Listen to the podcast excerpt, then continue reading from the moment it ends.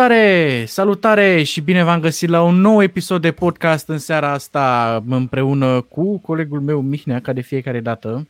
Bună seara, Andrei! Bună seara tuturor! A, n-ai mai să pe aia cu dopcastenilor. Se uită oamenii o păstre- și o păstrez o pentru altă dată. și avem un invitat special în seara asta, doamnelor și domnilor, un rând de aplauze pentru Florin Grozea! Uite, le-am băgat noi cu aplauzele, Wow! vezi? Avem Suntem- un public în Chiar spate. aveți aplauze. Da, Ave- da, da, nu, da. avem public, avem public la Da, Andrei aplauze. și la mine. Și când le zic gata, e gata. Vezi? Mamă, ești, ești magic, ești, ești ceva, ești, ești fermecat. Da, nu, eu, uh, mama zice că sunt special.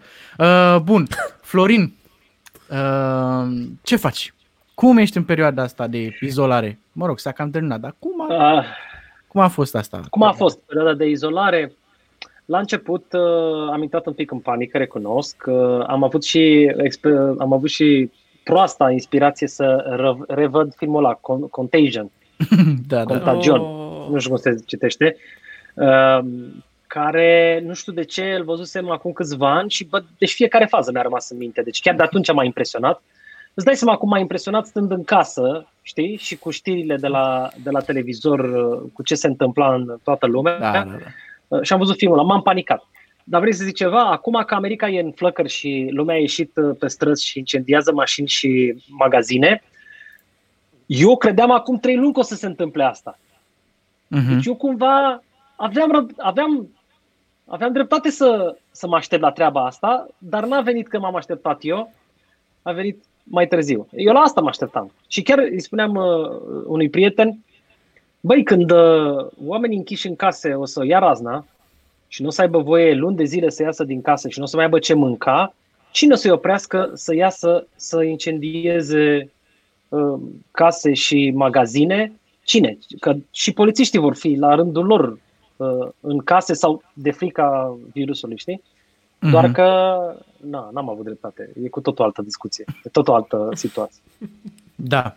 Uh, trebuie să le spunem oamenilor că ne pot lăsa comentarii, ne pot lăsa întrebări la comentarii și chiar îi rugăm să facă asta. Uh, ele o să apară pe ecran și ne pot lăsa un like, un share, un dislike, un ce vor ei ca să știm cum merge treaba, dar ca să știm că e ok sau că nu e ok, cine știe.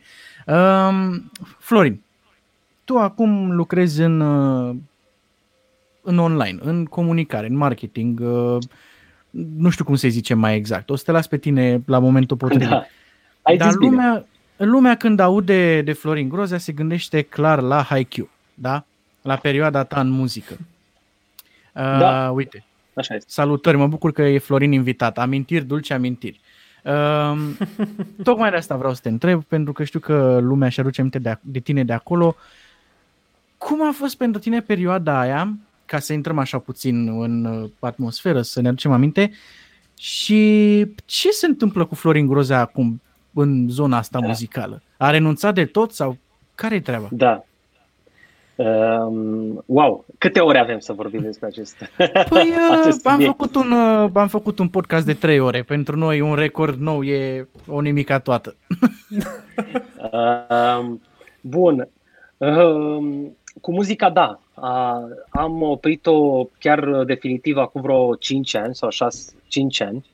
Um, cu Haikyuu am avut 18 ani pe muchie, adică am anunțat uh, în mod oficial pe 29 iulie uh, anul 2000, fii atent, 14, Mhm. Când am împlinit practic 18 ani de Haikyuu, am ieșit și am spus, uite, asta a fost 18 ani, credem noi că 18 ani e, e mișto și de S-a ajuns. ajuns la maturitate. Da, da, da. Uh, și am anunțat uh, în mod uh, direct și, uh, cum să zic, foarte transparent, nu vă mai așteptați să mai facem concerte sau muzică nouă, uh, pentru că, uite, vrem să oprim acest proiect. Um, deci asta a fost cu Haikyuu, cu siguranță o perioadă superbă din viața mea, dar gândește-te, 18 ani. Uh, Mihnea, tu câți ani ai? 23. Nu. Gândește-te. 18 ani, 23, o viață de omuleț. Uh, cu amintiri superbe și cu, cu niște experiențe mai, mai presus de vis, visele pe care le-am fi avut vreodată în copilărie. De- Asta e adevărul.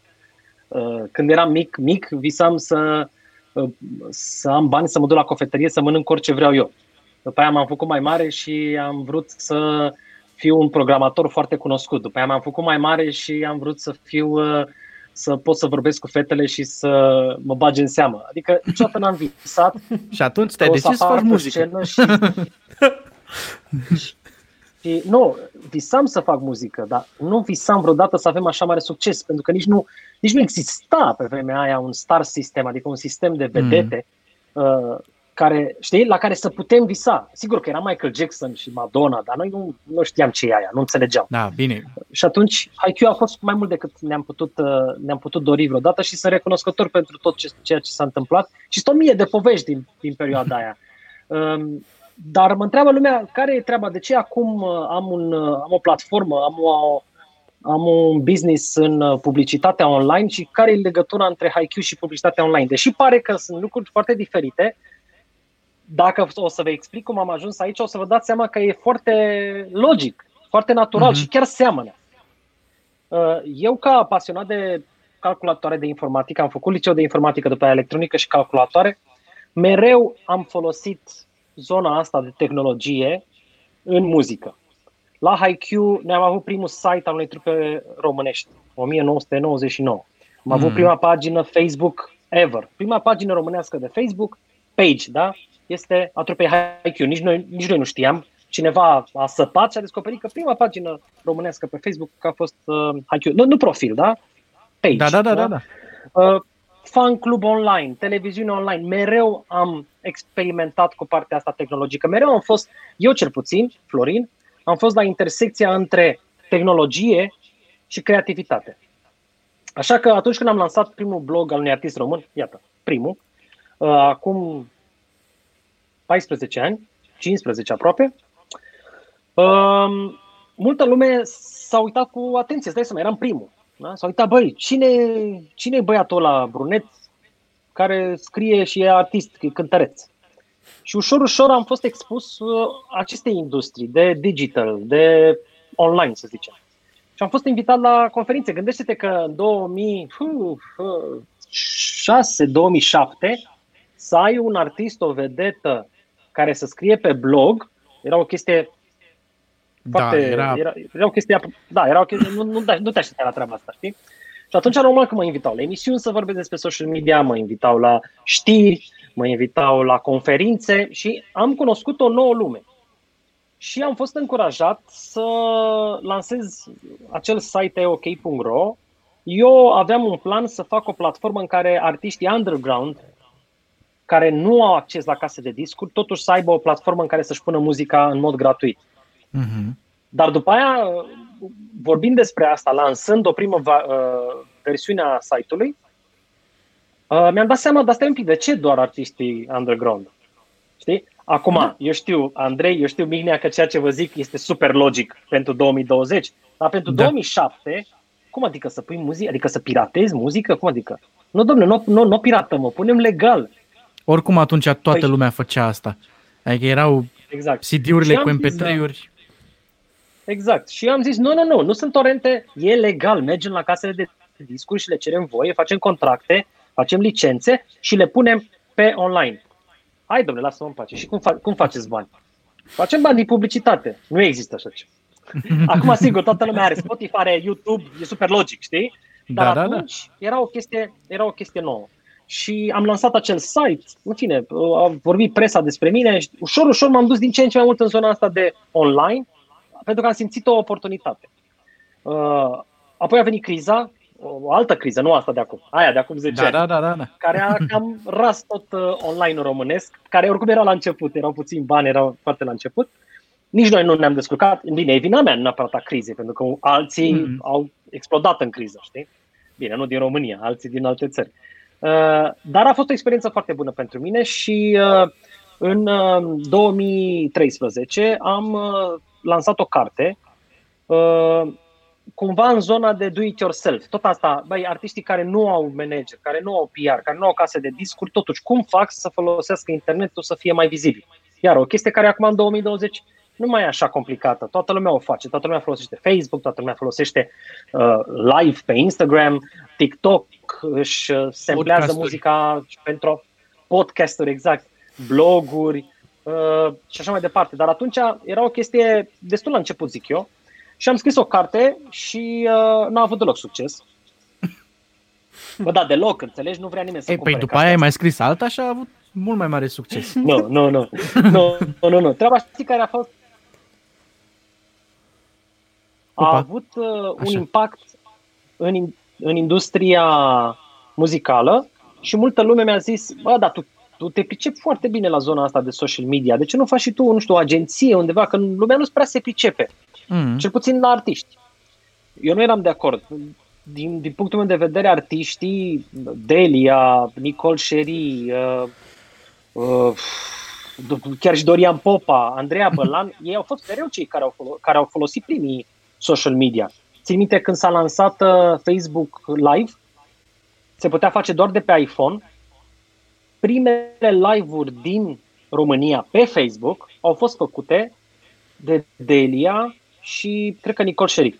Păi crezi că atunci a început Înainte social ca media? brandurile, înainte ca presa, înainte ca adevărul, gândul, alte, deci, înainte de oricine, în ziua în care s-a dat drumul la asta, era, uh, era un uh, festival de muzică la Sibiu și am văzut la transmisii live cu iPhone-ul pe Facebook. Da? Mhm. Acum toată lumea face live, dar atunci era o chestie super nouă. Deci uh, eu știam că artiștii sunt foarte deschiși și atunci am zis, nu cred că nu mă pricep. Cred că doar trebuie să aduc la aceeași masă mai, multe, mai mulți jucători. Pe de o parte artiștii, pe de altă parte uh, agențiile și brandurile. Mhm. Mie mi se părea pe vremea respectivă că este o mare oportunitate să ajungi la publicul pe care ți-l dorești tu ca brand. Coca-Cola, Ursus, uh, Nike, EMAG, Da, da. Elefant, da? Ducându-te la vedete care au deja publicul pe care ți-l dorești. Mhm. Acum, iară, treaba asta se numește influencer marketing. Pe Da, vremea da, aia da. n-avea încă un nume. E o chestie pe care toată lumea o face. Sunt- Sunt campanii cu branduri și vedete și influencer și blogger și vlogger în fiecare zi sute, numai în România. Dar pe vremea aia am, uh, am simțit treaba asta, cu, dar de stai un pic, dar de ce să mergem la vedete? Dar vedetele, dar de ce? Și am pornit această mică agenție, dar când zic mică, gândiți-vă că eram eu și doi studenți, adică mică, frate, Mhm. mică. Hit Yourself se numea, la fel ca și cartea. Și ușor, ușor am făcut aceste oferte uh, în care am zis artiștii sunt foarte tari, folosiți în campanii și așa mai departe. Și am construit o bază de date, pentru că mi-am dat seama că brandurile și agențiile au mereu aceleași întrebări. Dar o zic într-un sens, uh, deci uh, e un, uh, e un, e un lucru pe care l-am învățat. Nu e un lucru peiorativ. Salut, vrem și noi să lucrăm cu niște artiști. Și îmi notam, artiști. Fete sau băieți? Fete. Și îmi notam fete. Pe ce? Pe Facebook sau pe Instagram sau pe Facebook? Și îmi notam. Mereu erau cam aceleași informații. Și atunci în capul meu de, de programator, stai un pic, asta e, asta e, un, e un software de fapt. Adică în loc Da, să sune pe așa Florin, ar fi mai bine să bage nume. Știu că pare logic acum, dar 87 ani la ideea asta. Știi? Zi-mă, ce vrei? Fete de pe Instagram care să fie pe nișa de parenting. Uite, ăștia sunt. Wow, se poate treaba asta? E, Se poate dacă o facem noi, știi? Și Da. ușor, ușor această, acest software a devenit mockup și, pe scurt, asta este mockup. Este o platformă unde clienții, companii, magazine, agenții intră și pe baza unor criterii găsesc cei mai relevanți, sau în fine, cei mai uh, potriviți influencer pentru respectivul brand sau pe, pentru respectiva campanie. Florin, Și iată, promit că de la ajungem HiQ și la mockup. Da, promit că ajungem și la mockup, pentru că bă, ăsta e subiectul din seara asta bă, principal, dar mi se pare că am trecut prea repede de la zona aia de HiQ și știu că Mihnea are câteva întrebări, are niște pre- pregătite câteva întrebări. Eu vreau să te întreb. Eu știu piesa asta, Gașca mea, de când eram foarte mic. Nu știu dacă sună foarte ok că am zis chestia asta, dar uh, o știu de foarte mult timp. Um, ok, o fredonam și zice, azi sunt fericit. Băi, și după aia vine treaba aia. Pa, pa, pa, pa, pa. Ce e acolo, frate? Ce, ce spuneați voi acolo? Ce se auzea acolo? Că n-am reușit după 22 de ani n-am reușit să-mi dau seama ce se aude acolo. Andrei, tu uh, mă întrebi ca artist, compozitor sau ca fan? Vreau să știu ce se aude acolo. Vreau să știu care sunt cuvintele. Uh, ăla este un sample, adică o bucățică dintr-o piesă populară uh, din Armenia, pe care Ok. am găsit-o în uh, biblioteca uh, națională a Statelor Unite, ce- ceva de genul ăsta se numește. Este o librărie de muzică, uh, cum să spun, fără copyright. Mhm. Adică se adună tot felul de înregistrări din istorie și se salvează acolo. Cum e Biblioteca uh, Națională a României, unde Da, se da, salvează da, da, câte da. o carte, câte o revistă din fiecare... Nu, a- există și asta, uh, înre- înregistrări. Și asta era ceva din 1920 sau ceva de genul ăsta. Cât de o melodie tare. populară din Armenia. Acum, nu e aia 100%, pentru că noi am semplat-o, eu am semplat-o și am schimbat notele, am schimbat ordinea cuvintelor, adică sunt mari șanse ca cineva care știe limba armeană să nu înțeleagă nici el ce se întâmplă acolo. Pur și simplu Mhm. sunt luate sunt luate silabe și bucățele și făcut, e făcută o nouă linie melodică. O chestie Am pe înțeles. care cei care, mai ales cei care fac, produc muzică, mai ales hip-hop, știu ce înseamnă sampling-ul, să iei ceva, Da. să refaci și să iasă Mhm. something new. Foarte interesant. Uite, totdeauna am căutat să înțeleg. Pa, pa, pa, pa, pa. Eram zic, băi, ce e aia? Ce treaba aia? um, avem câteva întrebări și de pe aici. Uite, Te rog. lumea ne întreabă. Um, Lucian ne întreabă ceva despre EOK. Da. Eu E, nu, uh, nu știu ce înseamnă. E este, ok. acel, este acea, e ok, acel site pe care l-am lansat în 2007 Ah, ok, cu muzică așa, da. legală. Da, e ok. Uh, Lucian probabil e de pe vremea respectivă pentru că site-ul a, um, a fost lansat pe 2000, în 2007, în 2008 a fost lansat în varianta cu muzică legală românească. Cam prin 2011 ne-am dat seama că e nasol, prin 2012 l-am oprit de tot. A fost o experiență Mhm. foarte bună pentru mine uh, și a fost într-adevăr o, o idee înaintea timpului. Era un fel de Spotify românesc, dacă.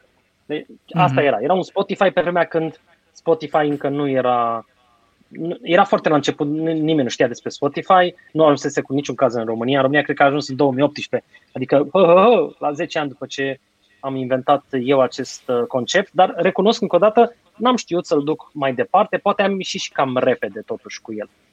Da. Uh, uite, Florin ne zice, ce tare și eu fac chestia ta cu sampling-ul. Mai are și o întrebare, dar îl las Te pe rog. Mihnea să-ți uh, adreseze întrebările legate de zona asta. Deci, Hai, uh, Hai, la Q, ca să fel, trecem mai departe. Da, exact. La fel ca Andrei, uh, am fost la multe nunți, botezuri uh, și așa mai departe și sunt curios dacă s-a întâmplat să fii și tu la un eveniment de genul și să auzi gașca mea și care a fost Sigur. reacția ta, pentru că cred că cu toții am fost la, la, la fiecare nuntă la care am fost a fost piesa pusă. Și uh, cumva în continuarea întrebării, um, dacă oamenii nu știau că ești acolo, și dacă au fost surprinși să vadă după aia că ești pe r- ringul de dans, că dansezi, că ești acolo primul. Bun, uh, da, deci cu siguranță melodia asta a intrat în folclor și este cântată la toate petrecerile, inclusiv vineri seară, sâmbătă seară de obicei îmi țin telefonul închis pentru că lumea mă sună de la petreceri, știi?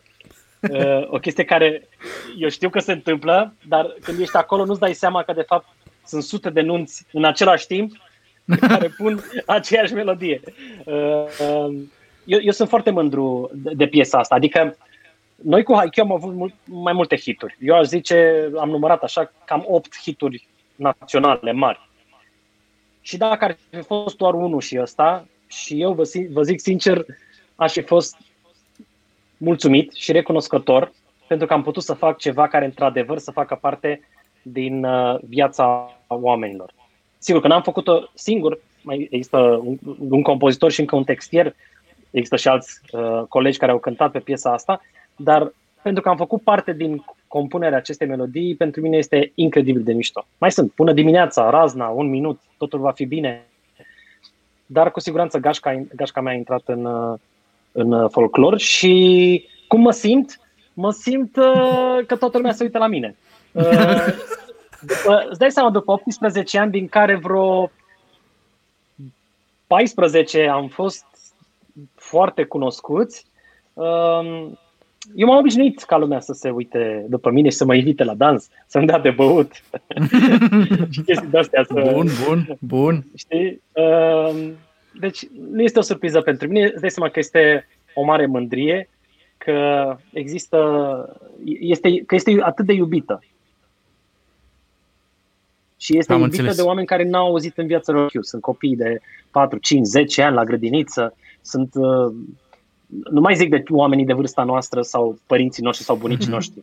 Chiar c- copii care s-au născut după ce a fost lansată melodia, știu melodia. N-am, ei nu știu cine e Florin Grozea, nu interesează, sau uh, Mihai Storzu sau Haikyuu, nu interesează. Mhm. Dar ei știu melodia, ceea ce arată cât de puternică este muzica, cât de puternică este arta, știi? Da. Transcede timpul, transcede... Da, exact, asta e, rămâne Da, în timp, exact. știi? Da. Rămâne acolo. Mihnea, mai ai vreo întrebare sau o luăm de la Florin? De la Hai Țunțu? să luăm de la Florin și după aia mai vin eu cu o întrebare. Bine. Salut Florin, tot de la Florin. Salut Florin, e seara Florinor. Care sunt etapele semnării cu un label? Foarte bună întrebare, mulțumesc Florin, Tizule. Cred că înainte să întrebi uh, care sunt etapele semnării cu un label, trebuie să îți pui o întrebare pregătitoare. Ai nevoie de un label?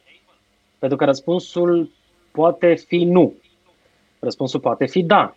Depinde foarte mult în ce, uh, în ce nișă muzicală ești, în ce nivel al carierei tale, în ce nivel de succes și așa mai departe. Eu aș spune că întrebarea cea mai bună este vreau să semnez cu un label? De ce? Pentru că având acum internetul, mai ales dacă ești la început, sunt mari șanse să te miști mai repede, să fii mai flexibil și să fie mai aproape de sufletul tău uh, promovarea și distribuția pe care ți-o poți face singur sau cu ajutorul prietenilor. Mm. Uh, un label, uh, cred eu, este binevenit în momentul în care tu deja ai o comunitate, ai deja niște melodii lansate, deja ești cunoscut și nu doar pentru că un label este obișnuit să lucreze cu un produs mai mult decât cu un artist. Ei au nevoie de un produs. Un produs înseamnă imaginea ta, albumul muzical, uh, concertul tău. Ele trebuie să fie deja produse ca labelurile, din experiența mea, să poată să, le- să le ducă mai departe. Dar nu, nu doar din acest motiv, ci și din motivul că un label este prin natura parteneriatului cu un label uh, un uh, jucător, să zicem, care o să te frâneze și care o să te uh, deraieze un pic de la drumul tău. Unde deraiatul s-ar putea să fie bun sau s-ar putea să nu-ți convină. Deci, gândește-te dacă vrei să semnezi cu un label și părerea mea este că acest moment trebuie să vină natural. Adică nu căuta tu un label. Dacă tu cauți un label și bați la uși, după părerea mea, nu e încă momentul. Momentul va fi când primești pe e-mail sau un telefon și spui și, și auzi, sunt George Popescu de la labelul ăla, mi-a plăcut, ultimele, mi-au plăcut ultimele tale melodii, mi-a plăcut ceea ce faci, haide să vorbim. Atunci când, da, știu, știu că e greu, s-ar putea să dureze un an, doi, patru, cinci ani, s-ar putea să nu se întâmple niciodată. Dar ăsta este adevărul. Dacă nu este interes din partea cuiva, înseamnă că tu încă n-ai ajuns la momentul potrivit. Poate fi un telefon, poate fi că, nu știu, poate ai un gig dacă ești DJ sau ai un concert, uh, poate fi chiar un concert între prieteni sau poate fi ceva, nu trebuie să fii mare sau foarte cunoscut, într-un club.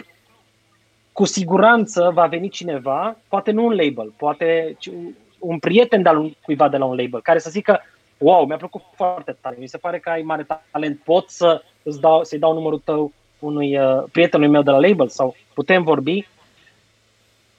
De, asta mi se pare o chestie de meritocrație. Dacă ajungi la un label fără să meriți, o să fie prost pentru toată lumea. Mm. Dacă ajungi la un label pentru că te vrea și tu deja ți-ai creat um, un public și o imagine, vei avea și cu ce să negociezi. Pentru că mulți vor să semneze acum cu un label și nu au nimic. Și atunci se miră că labelul le ia, nu știu, 50%, 90% din bani. Și că hotărăște labelul cum să se îmbrace și ce stil de muzică să facă. Păi normal că o face, pentru că tu nu i-ai dat nimic în schimb. În schimb, dacă tu ai nu știu, 50 de mii măcar de follower pe SoundCloud, dacă ești zona aia, sau eu știu, 15.000 măcar de, de, de subscriber pe YouTube, ceva în care să ai o putere să-i spui, domne, eu am făcut ceva până acum. N-ai cum să-mi iei 75% din bani, n-ai cum să-mi iei 50% din bani. Oricât de tare ai fi tu ca label, știi? Adică trebuie mm. să ai și cu ce să negociezi și să, să și meriți să fii în acea situație. Uite, Florin face muzică și da. a luat acum, de curând, a luat uh, o parte din discursul lui Iohannis cu Ionopot Kivanok, l-a remixat și a ajuns la 100.000 de vizualizări în 24 de ore. A fost un boom. Uite, dăm și noi un pic de play aici să ascultăm. La fiecare podcast aproape îi dăm. Sună super tare. Îl lăsăm până la drop. Florin facem asta de fiecare dată. Te susținem cum putem. Prieteni la label-uri n-avem, dar... da, și a ajuns la Mircea Badea și uite, e o chestie. Sunt uh, e foarte bine. Știi ce... 24 de ore a ajuns viral. Da, da, e foarte tare. Și știi ce e mai greu decât să ai un viral? Să ai mai multe viraluri. Exact. Pentru că știi ce o să spună cineva care se pricepe la muzică? O să spună, există talent, bravo, dar poate a fost o întâmplare. Vreau mm-hmm. să-l văd al treilea, al patrulea, știi? Da, uh, și asta e o chestie pe care uh, inclusiv eu ca fan sau ca uh, admirator al vloggerilor și al creatorilor din online, nu e doar despre muzică. Uh, asta urmăresc și asta le spun sincer tuturor. E mișto ce ai făcut, îmi place, dar vreau să văd că există o consistență și că există o creștere constantă. Uh, uh-huh. Sunt atâtea și atâtea exemple de, de artiști și vloggeri și cântăreți care au dat one hit după care au dispărut. Da. Uh, știi? A fost o întâmplare da. și, mai tu ca label sau ca manager vrei să vezi că nu este o întâmplare. Știi? Uite-te la, uite-te la Ozon. Deci au avut un, un hit, încă unul foarte mare mondial, după care s-au despărțit. Cam ce-o fi fost în sufletul casei de discuri care, exact în momentul în care ieșeau banii, ei s-au certat. Dar bă, s-au certat, adică Știi, da, da, uite, acum s-au reunit și nu mai au același succes, vezi? Nu s-au reunit. Ce? Au, au avut un eveniment sau două. Aia nu e reunit. Da, reunit da, înseamnă da. să faci un album nou, să te apuci să să-l promovezi, să te duci Bun, în ne mai uităm prin comentarii pe aici, uite, îl văd pe Adi, ce muzica generației mele, frumos, amintiri frumoase. Eu voiam când eram mic să ajung la Costinești doar că vedeam HiQ la Atomic TV. da. Ce vremuri cu Atomic TV și atunci. Da. A fost da. un început pentru uh, MTV, da. pentru toate canalele de muzică, știi? Uh, Dar să știți că Atomicul Așa. e acum YouTube-ul. Da. Corect, corect. Mai, aș zice TikTok. Da. 2020. Asta vreau să zic. Adică nu fiți melancolici, nu fiți melancolici după vremuri trecute, pentru că e foarte ușor să te uiți în urmă și să zici ce bine ar fi fost, ce bine ar fi fost să fiu pe vremea aia, că mi-ar fi fost simplu, că nu, nu știai. Pe vremea aia nu știai că Atomic e va, va, va revoluționa, așa cum uh, acum nu știi că TikTok va revoluționa muzica. Nu știi. Da. Deci, uh, iar cei care știu devin trei sudești, voltaji și IQ, Animalic și IQ, Animalic și uh, acestei generații, știi? Și sunt câțiva. Și îmi place că tu vorbești frumos despre uh, ceilalți oameni din perioada asta, știi? Despre uh, Animal X, despre 3 Sud-Est. Uh, Că, adică, mă rog, nu mă așteptam să ai așa o... Să, să fii un om bun, nu? nu, nu zic de asta, dar îmi place, știi că pot fi oameni în perioada aia care zic că, bă, noi am făcut restul, nu știu, au făcut și ei, au copiat de la noi sau chestii de asta și da, Ai, uite, chiar mm. apreciez treaba asta. Băi, stai un pic, oamenii de valoare vor rămâne oameni de valoare. Uh, Bobiță de la Voltaj, care este unul dintre cei care a, a reinventat muzica rock în România uh, datorită trupei Voltaj. Era mare, mare fan Laurențiu Duță de la 3 Sud-Est. Adică mm-hmm. îl mhm. studia, frate, îl, deci studia fiecare sunet, frecvențe, fițe. Eu când l-am cunoscut, asta făcea. După care am început să-l studiez și eu pe, pe Laurențiu Duță de la 3 Sud-Est și când, când lansa câte o chestie de la Animal X, deci eram, deci eram toți, eram ca cum, cum lansează acum, nu știu, uh, Shelly, un vlog nou, deci toți eram să, să ascultăm, știi, să, știi, să ascultăm piesa aia, mamă, și o puneam de 100 de ori și o, și o studiam și Uh, deci oamenii, uh, ca să nu mai zic Laurențiu, cât îl, uh, cât îl admiră pe Bobiță de la Voltaj, adică e o chestie reciprocă. După aia Marius Moga era un mare fan Duță și uh, Laurențiu Duță și, și a făcut, vezi că există, există multe feluri de admirație. E o admirație în care uh, îl studiezi ca să, ca să înveți și să fii, să, să furi meserie, Marius Moga a avut o tactică uh, diferită, pentru că l-am prins și pe el chiar la început atunci. El îl studia pe Laurențiu Duță și făcea fix invers. Știi? Uh, și ei, dar ei mereu sau uh, ei mereu au spus unul despre celălalt că se respectă unul pe celălalt. După aia Smiley. Uh, uh, deci uh, producătorii între ei sunt uh, și compozitorii, eu zic că ăștia de bună calitate Uh, și care au rezistat în timp sunt niște oameni care recunosc că admiră pe alții. Uh, eu am studiat pe toți. Nici n-am ajuns la, nici la un sfert din valoarea ăștia mm. pe care i-am studiat, dar i-am studiat și am învățat multe lucruri și mereu când lansau ceva nou, eu studiam uh, ce se întâmplă și furam meserie de acolo. Uh, sigur, construindu-mi propriul meu stil, care până la urmă a devenit uh, a devenit ceva foarte original. Dar la început mă uitam în stânga în dreapta și vedeam ce fac alții, știi? Mihnea, mai aveai tu o întrebare și după aia trecem uh, la da. următorul subiect. Uh, ne întoarcem din nou în timp, în 2014, înainte de destrămarea trupei Haikyuu. Uh, bine, mi-aduc aminte cum a fost atunci, nu venea să cred. Uh, lăsând asta la o parte, în momentul ăla te așteptai să ajungi aici și partea a doua podcast. ar fi dacă... Da, la podcast.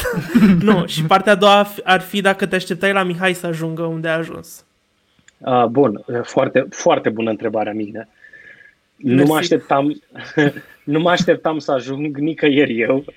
A fost o perioadă grea pentru noi. Uh, tu îi zici destrămarea trupei Haikyuu ca și cum ar fi ceva negativ sau uh, violent. A fost ceva foarte peaceful și o chestie pe care ne-am asumat-o și am mers împreună de mânuță uh, la televizor, am făcut un concert de încheiere, adică a fost o chestie în care noi ne-am dorit să fim altfel decât alte trupe care se ceartă, care aruncă chestii în uh, unul în altul. Am zis, am hotărât treaba asta împreună, din respect pentru noi, pentru muzica noastră și pentru fanii noștri, o încheiem frumos.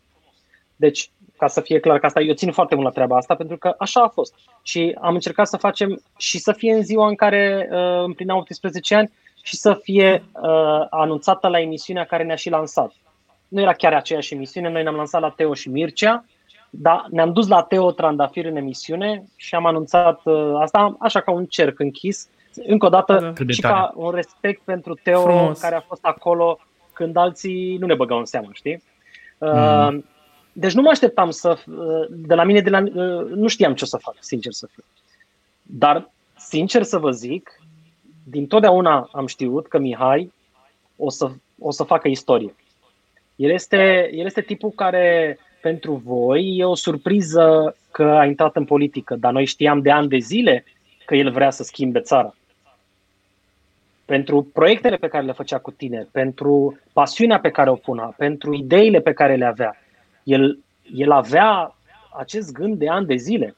Voi sunteți surprinși că el e pilot, dar el uh, s-a apucat să învețe pentru a pilota avioane, cred că cu șase sau șapte ani înainte de a-și lua licența de pilot uh, de linie. El venea la concert, ultimele, în ultimii doi ani a venit la concerte de multe ori cu avionul.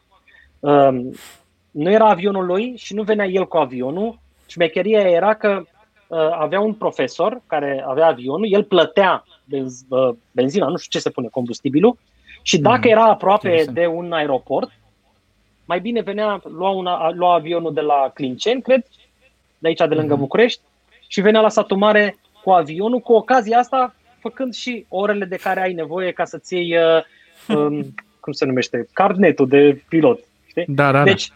deci eu știu că el va schimba țara. Eu știu că el este, el are ambiția, determinarea și inteligența uh, să facă lucruri de care voi veți fi foarte uimiți.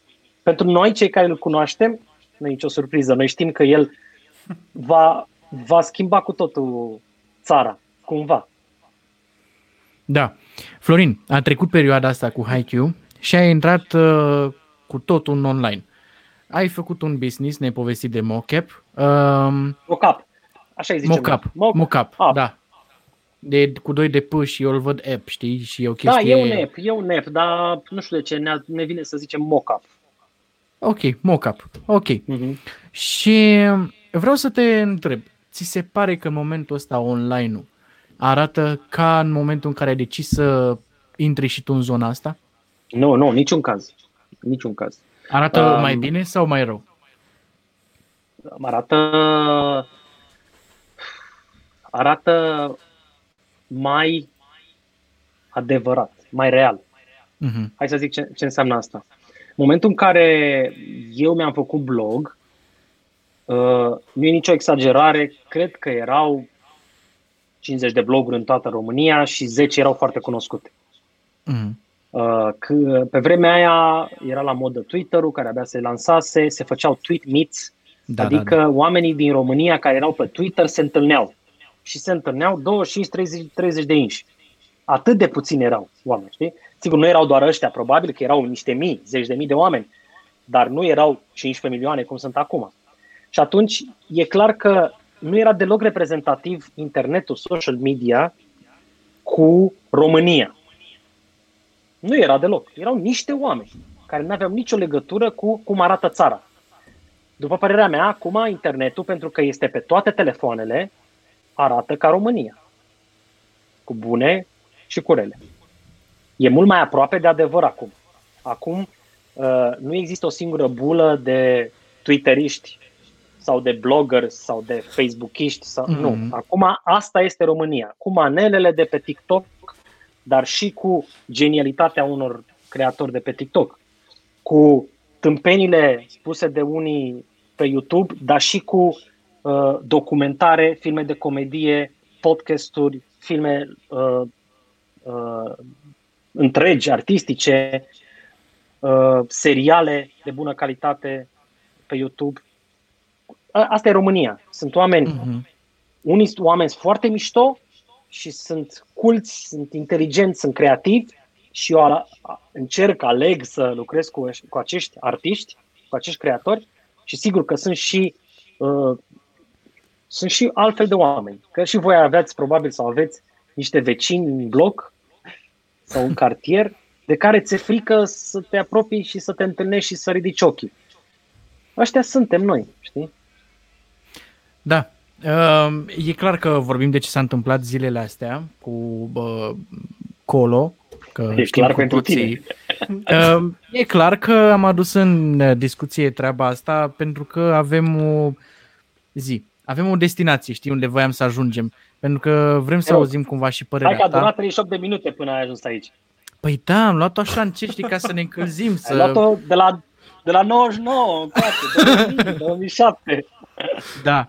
Vreau să discutăm despre asta pentru că au fost și în pandemia asta au fost niște probleme. Uite și cum a fost treaba aia cu miște la crema aia care părea că Plus și face bio. minuni. Plus așa. bio, da. Și de fapt a fost o bă, nebunie, că de fapt făcea bă, mai mult rău. Vreau să te întreb, există cumva, sau ar trebui să existe cumva niște reglementări sau chestii din asta, o carte de etică în zona de influenceri? Sau cumva tocmai faza asta e interesantă la zona asta, că nu există nicio regulă și toată lumea face ce vrea și e creativitatea asta? Și așteptăm întrebări în comentarii. Um, o să fiu foarte plictisitor cu răspunsul pe care o să ți-l dau acum. Există reguli, există legi în social media. Există tot, tot, tot ceea ce e, tot ceea ce ți-ai dori există deja. Unde există? Există în Constituția României, în primul rând. Există în Mhm. legile referitoare la publicitate. Există în uh, regulile impuse de asociațiile care au legătură cu publicitatea online. Inclusiv acum 2 ani am fost la o conferință organizată de o asociație a, a, am uitat cum se numește, o asociație a brandurilor, a companiilor care au prezență în online și în care despre asta am discutat, despre reglementarea comunicării și publicității în social media și am discutat pe baza unor uh, reguli scrise care există deja. Dacă, mm-hmm. căutați, uh, dacă căutați pe YouTube, uh, cred că o să găsiți uh, și speech-ul meu la, la, acest, la această conferință și o să vedeți că acum 2 ani, nu doar că vorbeam despre reglementarea social media, aveam deja regulile scrise cu liniuță, care sunt, cum să spun, mai adăugate legilor deja existente. Și atunci răspunsul meu plictisitor este avem toate regulile. Trebuie doar să le respectăm. Trebuie în primul rând să le cunoaștem și apoi să le respectăm.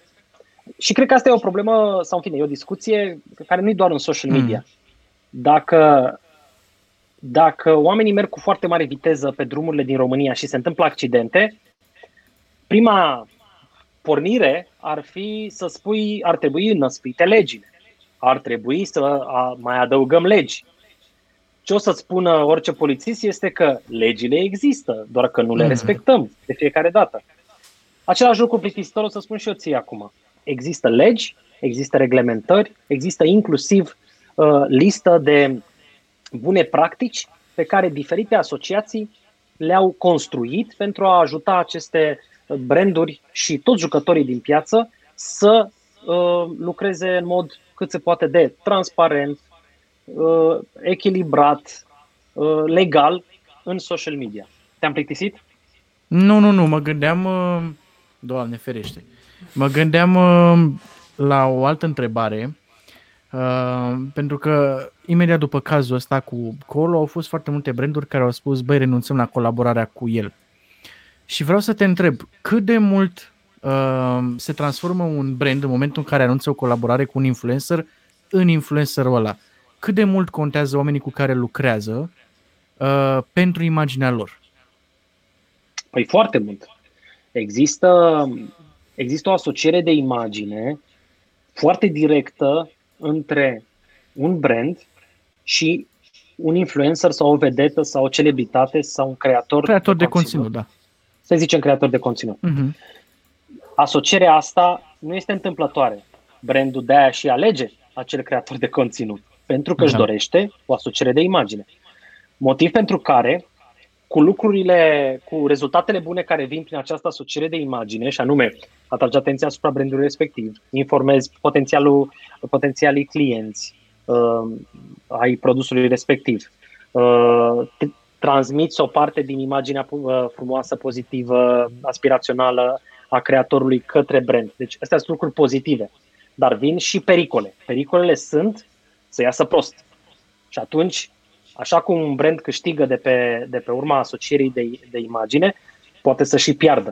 Și este atât de importantă această discuție încât uh, am văzut uh, un white, white label, adică un document legal al, unei, al unui brand din America în care la un anumit capitol uh, erau pericole de imagine în viitor și de sub influencerii cu care lucrăm. Deci da, documentul da, da. lor pentru acționari la bursă spunea că printre multe alte oportunități, uh, concurență, trenduri și așa mai departe, un pericol este faptul că ei lucrează cu și erau cu liniuțe influencer respectivi. Deci, uh, cine a scris acel document a anunțat pe toată lumea implicată în acea firmă că dacă unul dintre ăia face o prostie și ei, ca brand, uh, și-o iau. Știi? Atât mm-hmm. de mhm. greu s-a ajuns încât și, și invers. Există documente al unor branduri care au vrut, care vor să, să fie listați la bursă, în care la capitolul aturi se spune ne asociem cu XYZ, vedete. Știi? Deci, da, da, da. acolo unde ai de câștigat, ai și de pierdut. Uh, dar vreau să subliniez un lucru.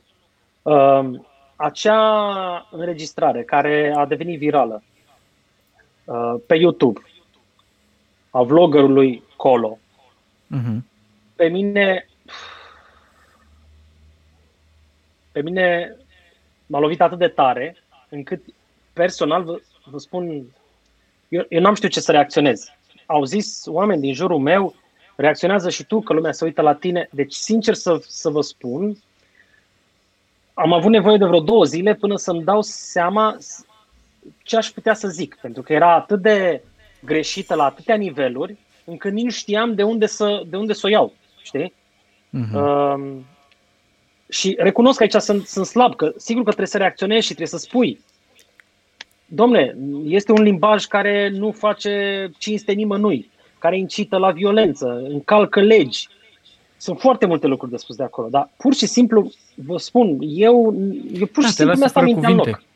Da, pe, m- m- deci a fost... înțeles.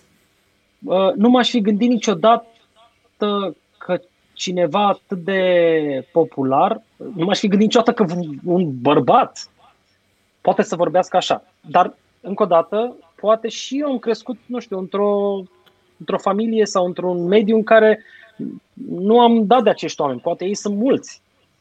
Și uitându-mă la comentariile care iau apărarea, mă gândesc că probabil într-o anumite zone ale societății nici nu e așa mare scofală, ceea ce este wrong, deci este foarte nasol. Adică pe mine mă îngrijorează mai mult reacțiile neutre sau pozitive la acele vorbe mm. decât că un creator la un moment dat le-a zis, știi? Deci în niciun caz e de neiertat că a făcut treaba asta, dar e și mai grav că unii îl apără și găsesc scuze. Nu era nicio scuză. Deci nu există nicio scuză acolo. Și chiar și felul în care și-a, și-a cerut scuze, după părerea mea, a fost uh, greșit. Florin, tu acum uh, 2, 3 ani, dacă nu mă înșel, o să te las pe tine să-mi spui, ai lansat uh, o carte împreună cu mai mulți oameni. Se numește Cum am devenit YouTuber. Câți ani sunt? Da, da, da. Doi? Nu, nu, este, nu este cartea mea, ca să fie clar. Este, nu, nu, este nu. o carte. Uh, da. eu, eu m-am ocupat să adun uh, YouTuberii pentru acea carte. Da, au scris în cartea asta Andra Gogan, Smiley, Tequila, Panduțu, fratele nostru care e și acum pe live, uh, băieții de la Noaptea Târziu și Coțofan. Și cartea se numește Cum am devenit YouTuber. Crezi că e clar, cartea a fost făcută ca să-i faci pe oameni să înțeleagă că e un spațiu foarte interesant de care trebuie să profite și pe care trebuie să-l accesezi și ca să vadă poveștile oamenilor ăstora. Crezi că YouTube-ul mai e o platformă pe care uh, tinerii să o acceseze creându-și un profil, în sensul că mai e un sfat pentru tinerii din ziua de azi să devină vloggeri? Bună. Bună întrebare, mulțumesc. Uh, aș începe cu cartea, pentru cine nu știe. Uh-huh. Este o carte, um, un concept venit din uh, Cehia, uh, care a avut mare succes în Cehia și în Polonia și în alte țări și au venit și au vrut să o facă și în România cu vloggeri foarte cunoscuți. Um, eu m-am ocupat de adunarea acestor youtuberi și am venit cu următorul, cum să zic, um, cu următoarea opinie, care până la urmă a fost luată, uh, a fost luată în considerare. Am spus, uh, haide să găsim niște youtuberi foarte diferiți. Mhm. Dacă avem același tip de youtuber în această carte, poveștile se vor cam repeta și probabil doar un anumit tip de public o să se regăsească în acea carte am zis, haide să găsim niște youtuberi foarte cunoscuți care sunt din nișe foarte diferite. Noaptea târziu este o trupă muzicală pe YouTube. Uh-huh. Andra Gogan este o cântăreață prezentatoare de televiziune pe YouTube. Tequila este o fată de la Craiova, pur și simplu YouTuber 100%. Coțofan e un om de radio care are succes și pe YouTube. Panduțu este un blogger care s-a apucat și de YouTube. Vezi? Deci am, am zis, haide să, să o luăm din multe direcții. Știi? Da, da, da. Uh, și asta a, fost, asta a fost intenția mea. Cartea conține, la început, o poveste uh, de ficțiune scrisă de Inoza, un uh, scriitor și un blogger foarte respectat, care, după ce a auzit toate poveștile acestor youtuberi, a construit o poveste de ficțiune. Foarte interesantă. După care, cartea continuă cu câteva amintiri și povești uh, din viețile de reale, deci din viețile acestor youtuberi. Uh, care a fost intenția uh, producătorului cărții? A mhm. fost să scoată în evidență faptul că YouTube-ul înseamnă multe lucruri și că e o oportunitate și că se pot face lucruri foarte diverse și interesante pe YouTube. O chestie asta foarte pozitivă. Intenția lui mai adâncă a fost să arate părinților, pentru că cine cumpără o carte? Doar nu cumpără da. copiii. Să arate da. părinților ce e de fapt YouTube-ul și care e partea pozitivă a YouTube-ului. Știi? Cine e Andra Gogan? Cine e tequila despre care se tot vorbește sau tot îi vorbește uh, copilul lui? Cine sunt ăștia de noaptea târziu?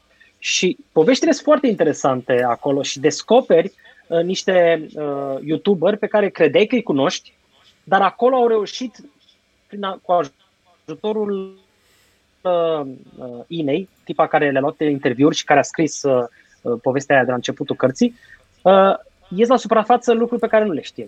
Deci, din punctul ăsta de vedere, cartea mi se pare mișto de citit oricând. Um, și tu mă întrebi dacă acum YouTube-ul mai este, zic, dar de ce să nu fie? Da, YouTube-ul este o idee bună, dar nu este singura idee. Poți să te faci cercetător, poți să te faci fotbalist sau Clar. tenismen, poți să te faci doctor, nu trebuie neapărat să te faci YouTuber. Dar dacă ai un talent, dacă simți că vrei să te exprimi, YouTube-ul este foarte important. Aș spune, în funcție de ce talent ai, poate Twitch sau poate TikTok. Știi?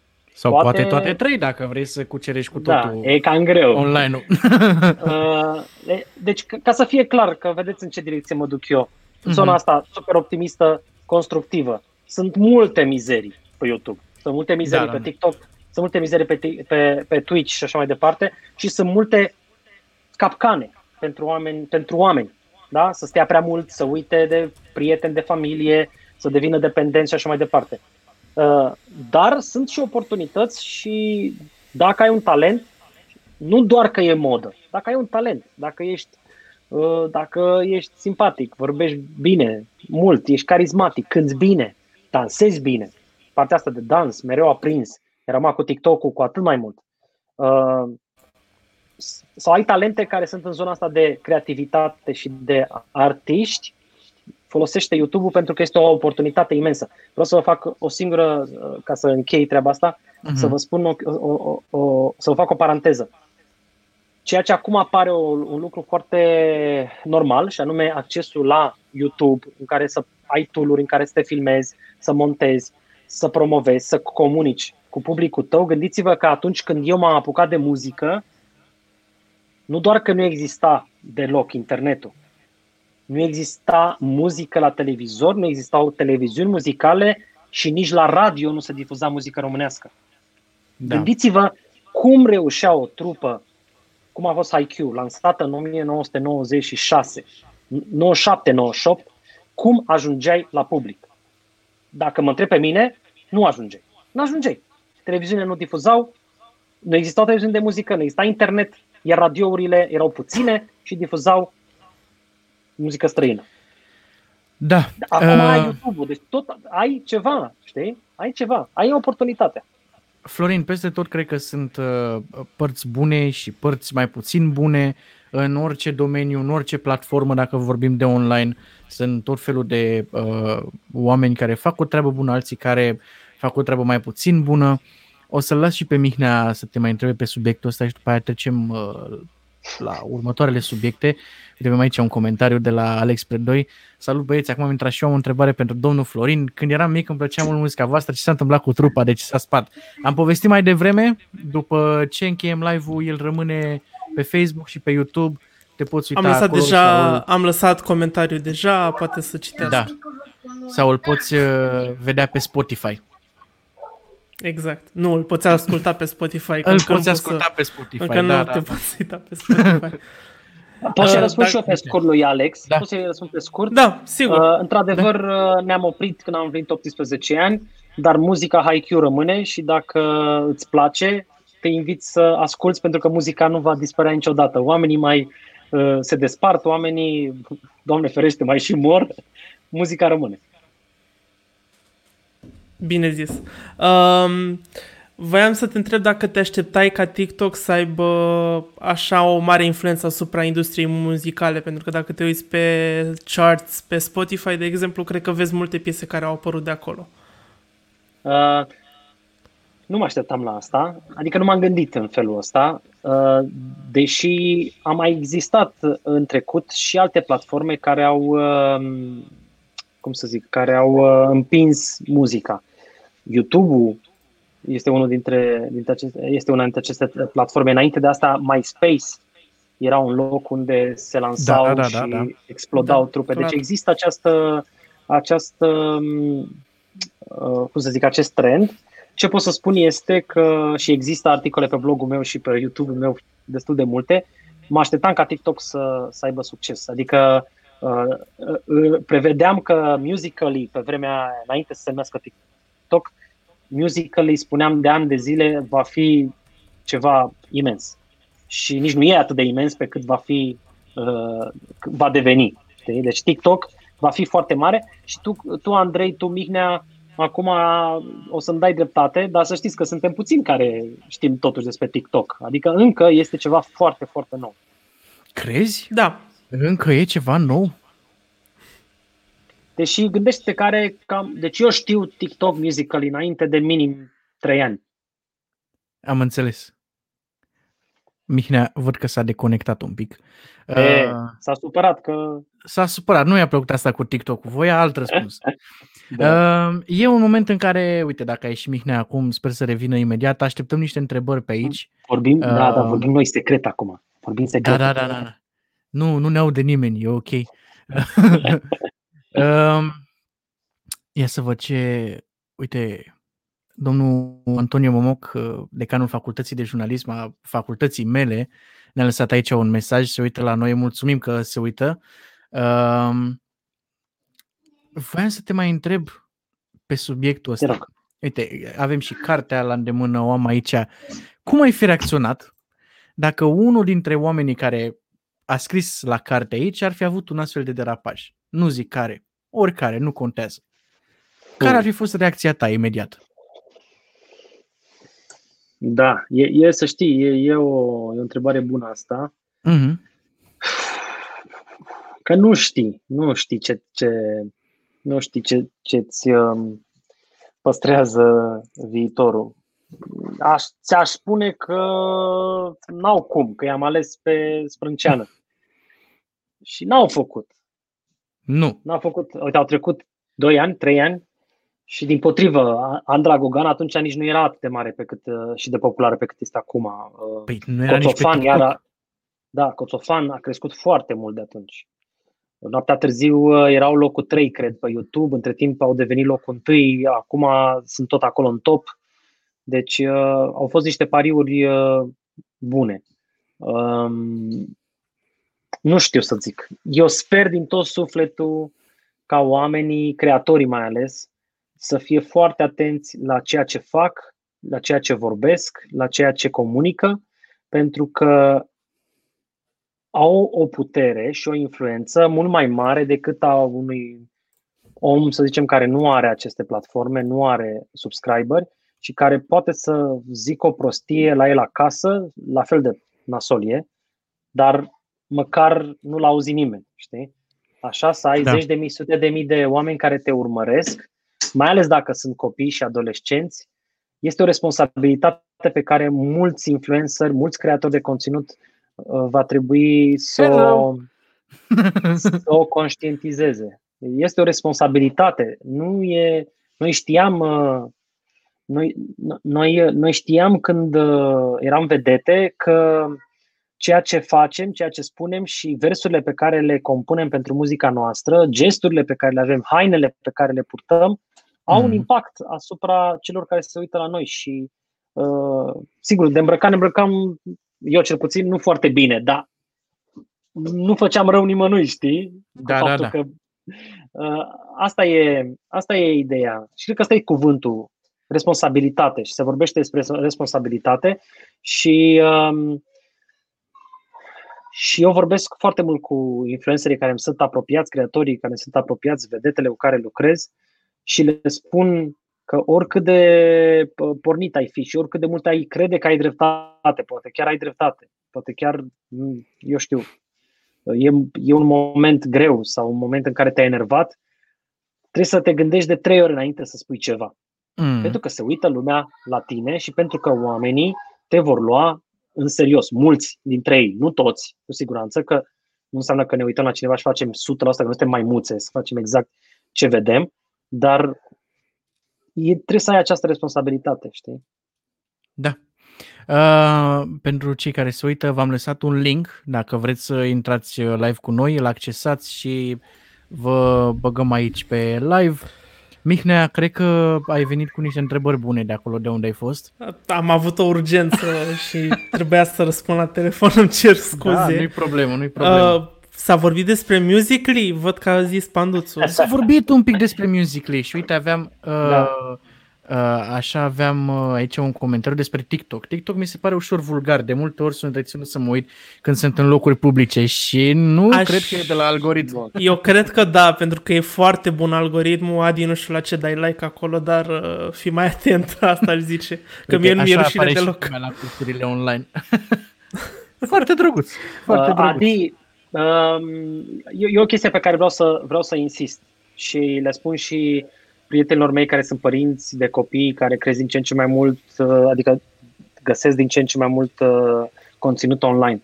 TikTok nu este vulgar, YouTube nu este vulgar, Instagram nu este vulgar. Astea sunt platforme. E ca și cum ai spune, mm. strada este vulgară. Strada nu e vulgară. Cum o folosim noi, poate fi vulgar, poate fi negativ, poate fi destructiv. Și atunci, TikTok în sine nu cred că este de vină. Uh, cei care pun conținut acolo pot fi trași la răspundere și poate fi chestii, pot fi lucruri care îți plac sau nu-ți plac, care pot fi chiar lucruri negative, poate chiar ilegale. Dar platformele, e asta o discuție destul de lungă, dar platformele teoretic nu sunt bune sau rele.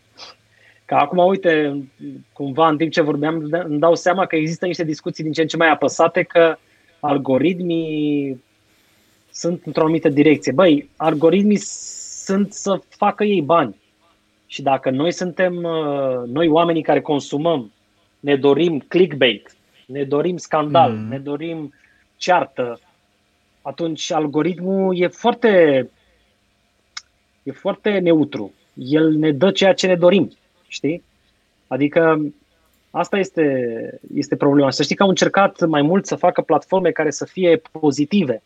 Dar dacă noi reacționăm la lucruri negative, și la lucruri șoc și la lucruri de genul ăsta, platforma e ca și cum și-ar da singură la joale, știi? Ca și cum uh, ar, n-ar vrea să aibă succes. Hai să vă zic ceva.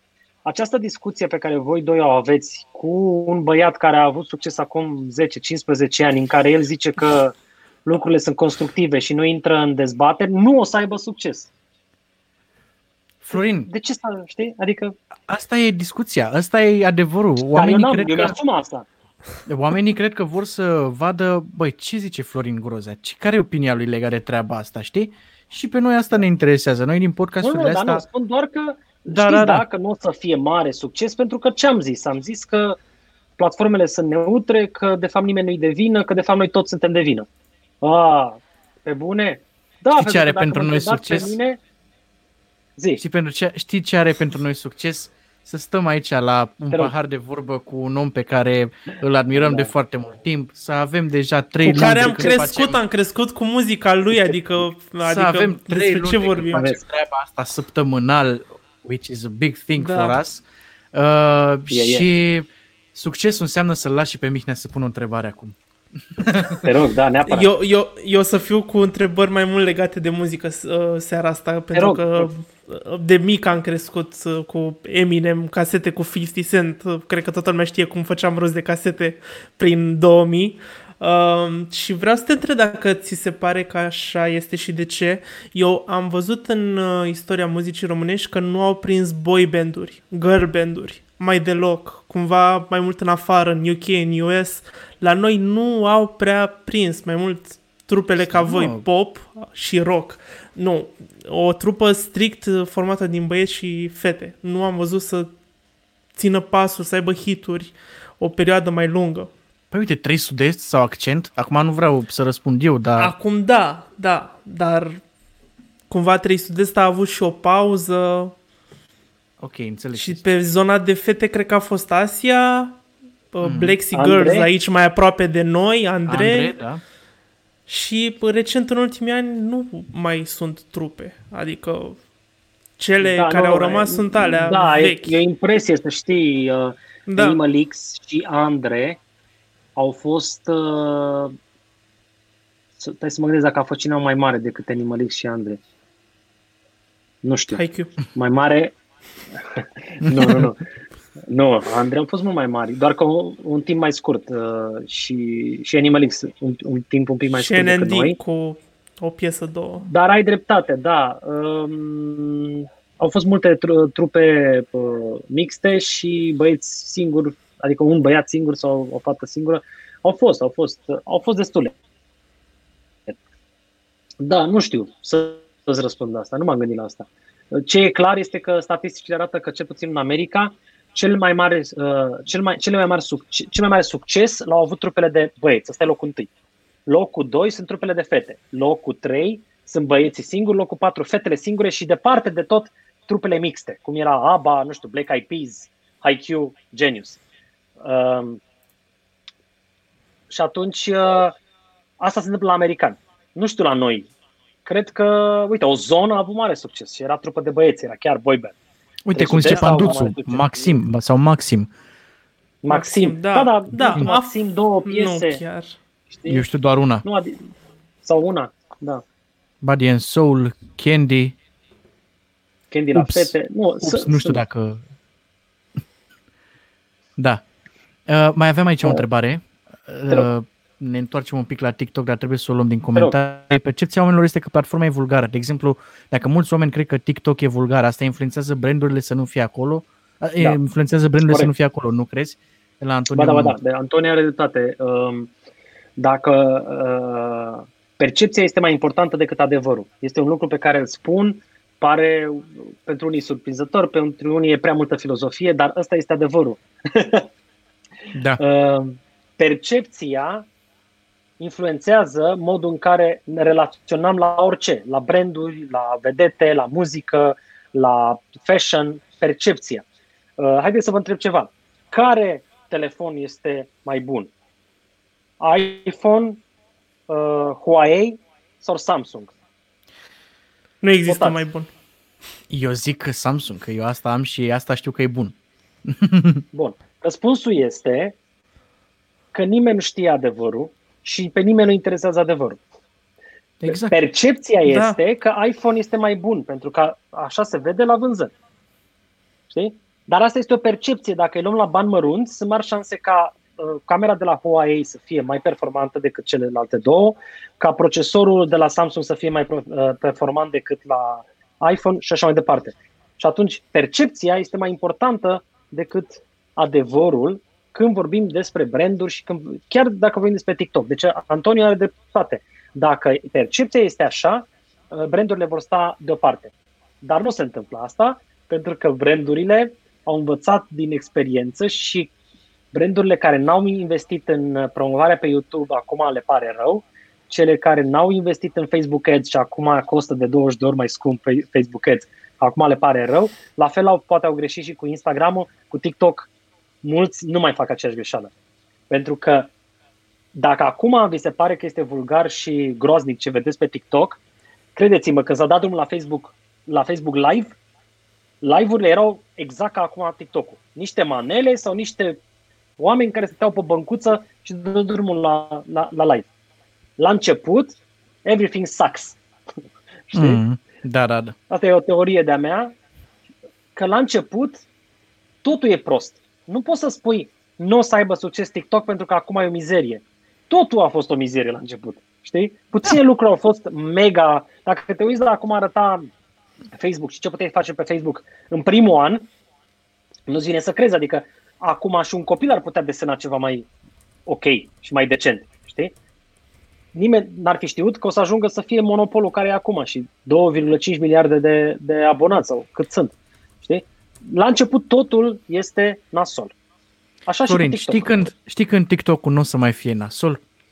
Când o să apară o altă platformă despre care lumea o să spună că e nasoală și o să zică, bă, era mult mai bine pe TikTok. Atunci TikTok-ul o să fie ok, știi?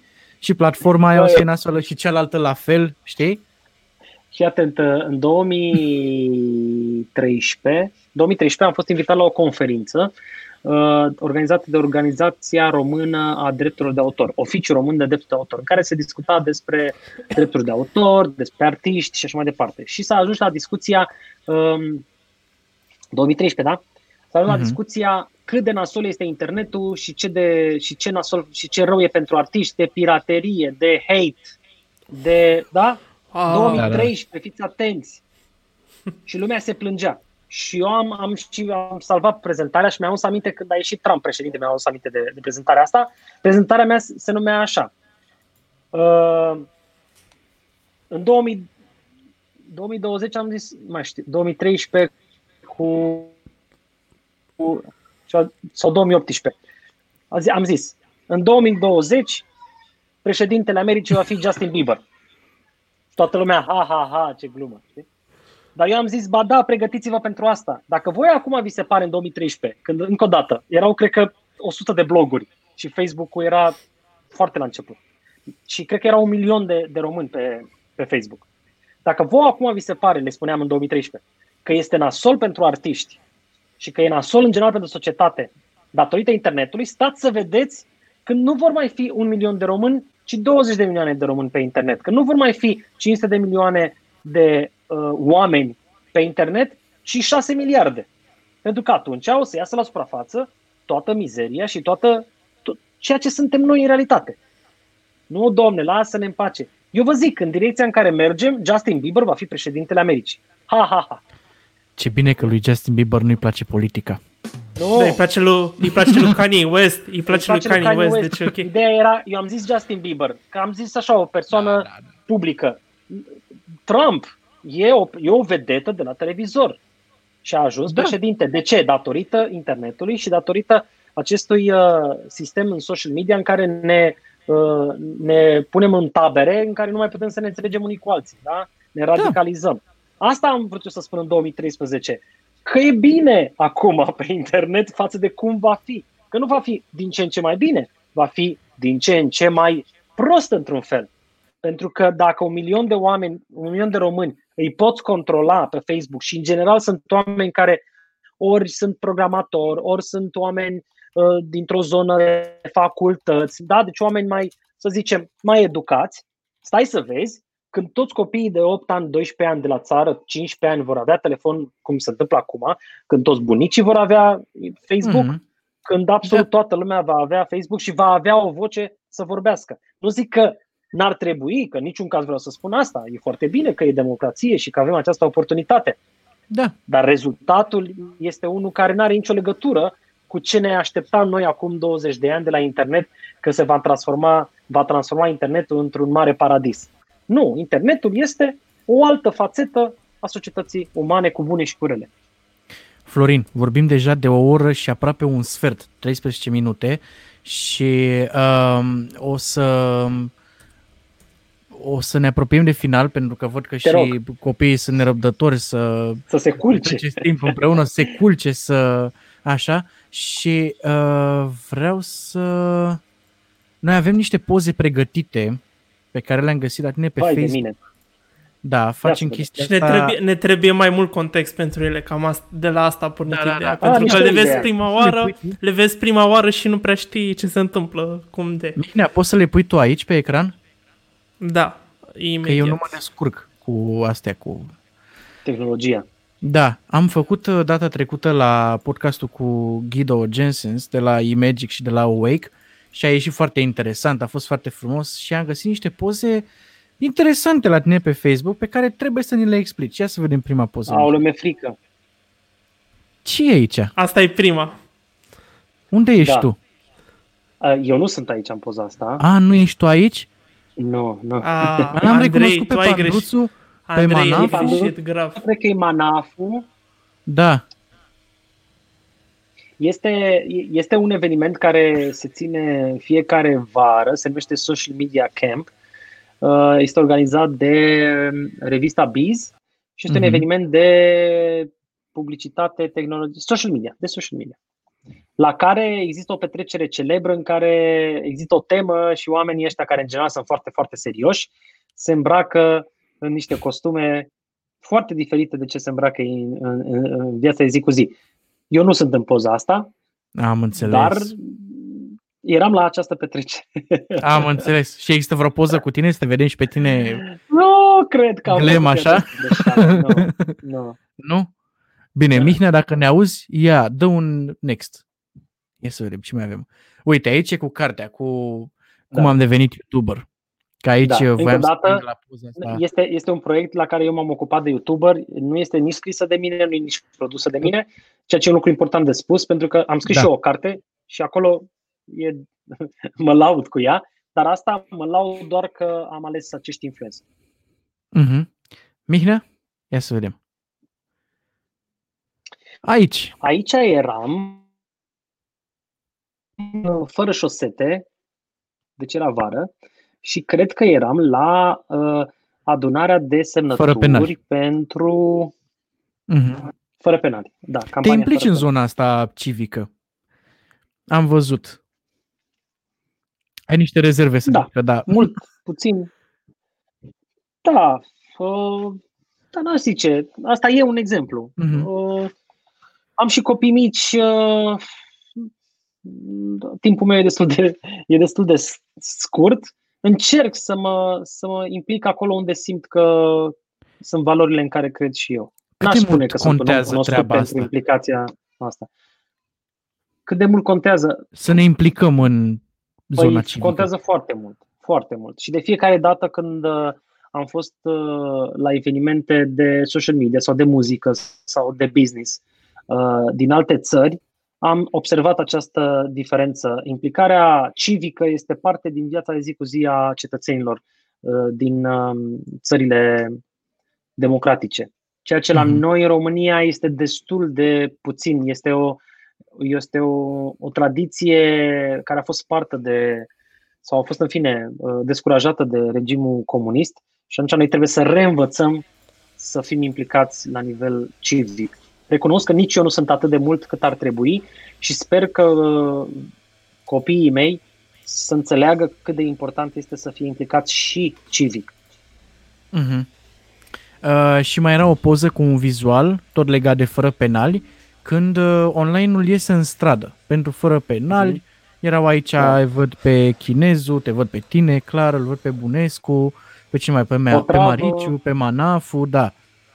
Uh, Elena Cât de- Cârâc, Andresa, da. de foarte multe ori sunt, uh, uh, nu știu, să zic blamat, cred că e prea mult spus. Dar uite, am văzut la Mariciu la un moment dat, vorbea despre uh, ieșitul la vot.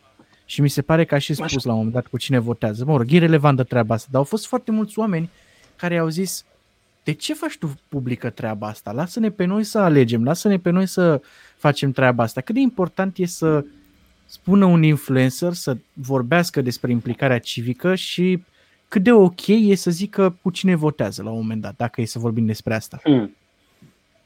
Bă, interesantă întrebare, mulțumesc.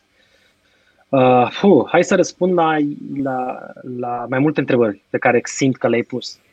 Este cu siguranță important să te implici la nivel civic în acțiunile în care crezi și Mhm. să pui umărul ca voluntar sau să ajuți ONG-uri în care crezi și care uh, sunt aliniate cu valorile tale. Dacă ești un creator de conținut sau un influencer sau o vedetă, cu atât mai mult. Ai responsabilitatea să dai și înapoi, cum se zice. Adică ai primit, uh, ai primit aplauze, ai primit like-uri, ai primit uh, publicitate, ai primit vizibilitate, o parte din ea trebuie să o și dai înapoi pentru cei mai puțin vizibili. Uh, și asta e o chestie care nu doar vedetele ar trebui să o facă, și cei care sunt foarte bogați. Dar, cum să zic, ar trebui în sensul că e părerea mea. Mm-hmm. Nu înseamnă că ei sunt obligați. Eu spun că așa ar fi frumos. Atâta.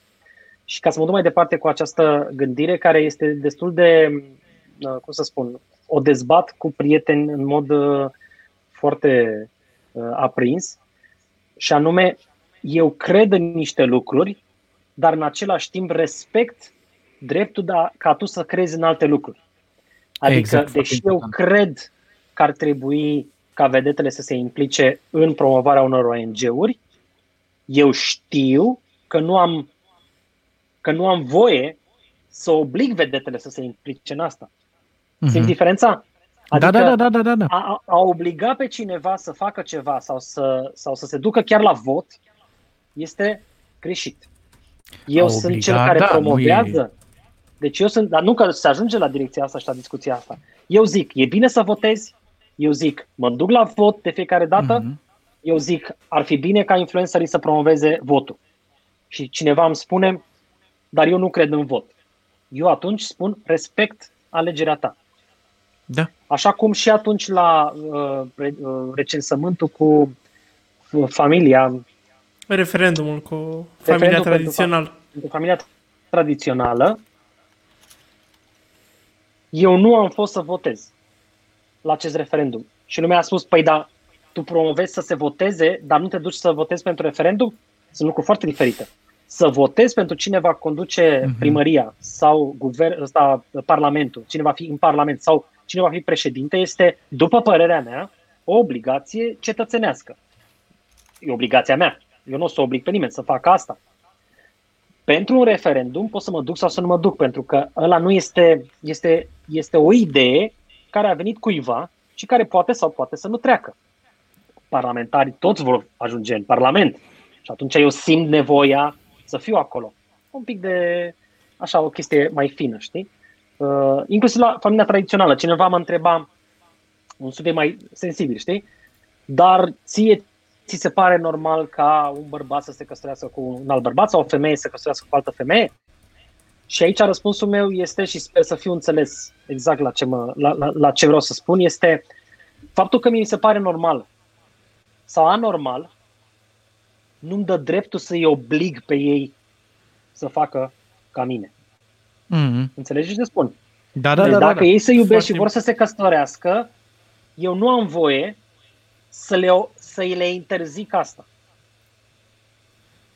Da. Mi se Foarte pare bine normal. zis. Și Mi se sigur, pare... aș vrea ca ei să se căsătorească, dar asta este părerea mea, nu impun nimănui. Dacă nu vor să se căsătorească, nu pot să-i oblig să se căsătorească. Știi? Adică, așa Da, cum da, nu da, pot da, să... Știi? Înțelegi ce spun? Adică ar trebui să fim mai... Um, nu că ar trebui, reformulez. Mi-ar plăcea să ne gândim mai mult înainte să vorbim Să fim mai și empatici. să ne gândim cu empatie, ceilalți. exact asta e cuvântul. Da. Să ne gândim cu empatie la ceilalți oameni. Și când spunem ceva, să nu fie ca o judecată sau ca, pe, sau ca ceva care este final până la sfârșitul lumii. Așa trebuie să fie. Da? Mhm. Părerea mea este că, dar nu impun părerea mea asupra ta. Mă întreb dacă e bine să votezi, eu zic că e bine și mă duc să votez. Nu vrei să votezi?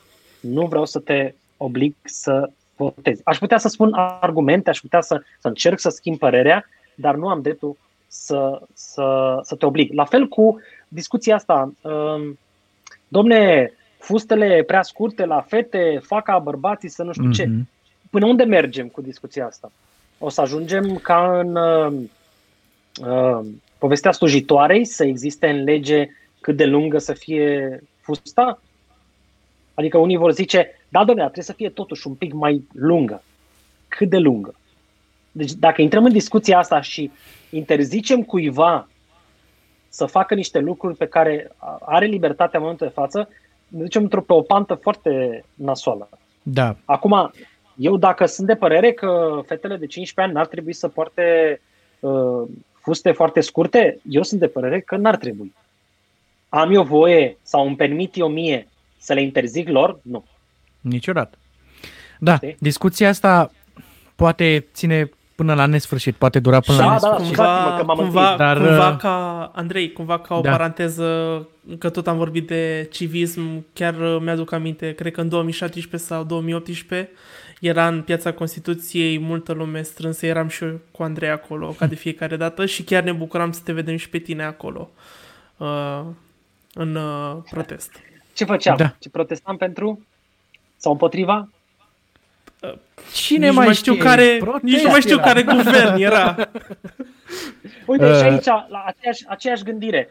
Am ieșit, unii dintre noi am ieșit în piața Victoriei atunci când a fost, s-a dat acea lege cu justiția la ora 11 noaptea și noi am crezut că este incorrect și că trebuie să punem presiune.